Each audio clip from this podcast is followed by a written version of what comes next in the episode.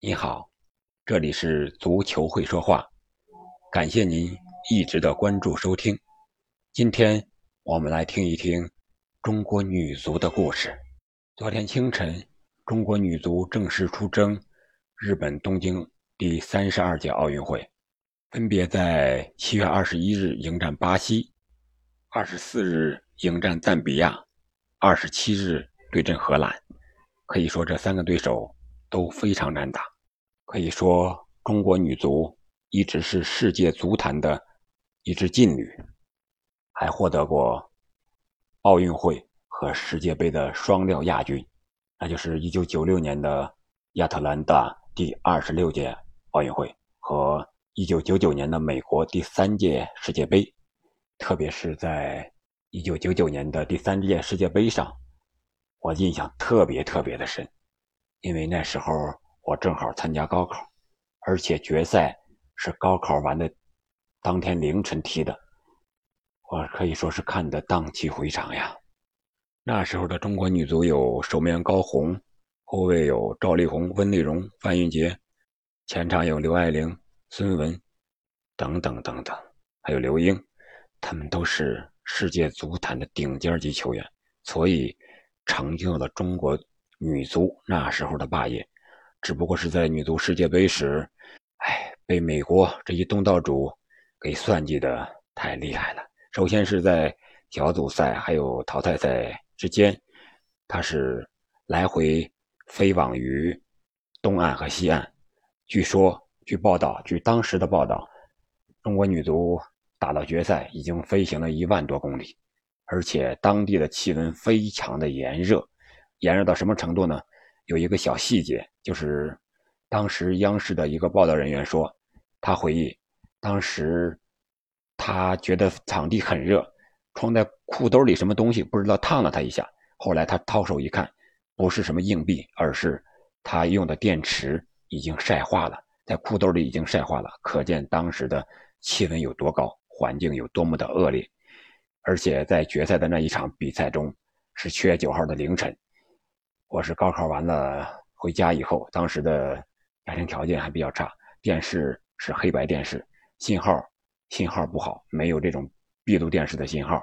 只是靠那种天线的信号，然后看的是全是雪花，一点点的声音能听到比赛的情况，然后是非常的紧张刺激。记得是范蕴杰铲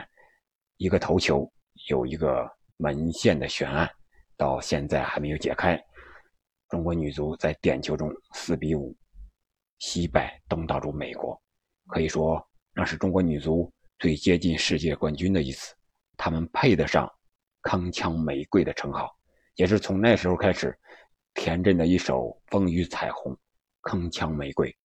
开始风靡中国大地，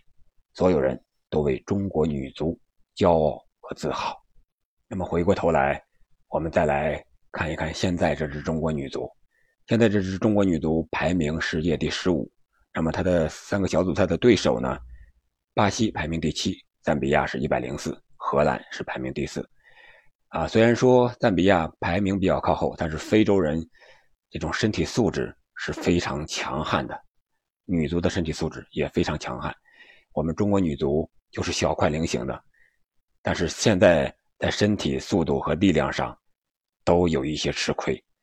而且在战术打法上，我觉得贾指导稍显一些保守，因为这和他的个性和他的出身和他以前的带队经验，我觉得有很大的关系。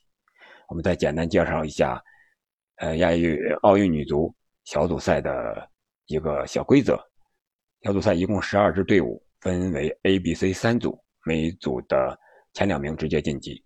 还有就是各组的最好的第3名，两个最好第3名晋级8强。那么中国女足呢，分在 B 组和巴西、赞比亚和荷兰一组，能不能打进8强，我觉得和赞比亚这一场很关键，和首场巴西队这一场也很关键，就是少失球，赞比亚这儿多拿分，就是3分一定要拿到手，然后是少失球。根据贾指导的带队经验，我觉得本届女足小组赛还是以防守反击为主，但是反击的点速度怎么样我们看这些个年轻的新秀了，因为赛前贾指导顶着巨大的压力是弃用了一些老将，比如说唐佳丽、马军、娄家慧、姚伟等等，启用了一些新秀啊，比如乌日古木拉、王妍霏、李青桐等这些我们没有听说过的名字，可见贾指导是顶着多大的压力来带这支女足队伍。我相信贾指导和中国足协考虑的可能更长远一些，也许他们要舍弃的是本届奥运会女足的一个成绩，然后为下一届以后女足的赛事做更好更长远的准备。我们希望中国女足能够再次绽放，这支铿锵玫瑰能够打出它最精彩的比赛。我觉得在体能上中国女足是已经具备了这样的一个体能储备，特别是在进奥运会的附加赛上战胜韩国队的2场比赛来看，中国队的体能是非常强大的，因为他们已经把韩国队拖得跑不动了，这是很少见的。还有王霜、方珊珊、吴海燕这3名老队员也是明星球员，在队中发挥的作用如何，也直接左右着这支铿锵玫瑰能否再次绽放。无论如何，我们都非常喜欢和支持这支中国女足，永远的中国女足，永远的铿锵玫瑰。好了，今天的节目就到这里，我们期待着中国女足在日本东京奥运会上能够再次绽放。感谢您的收听，感谢您关注足球会说话，谢谢，我们奥运会中国女足再见。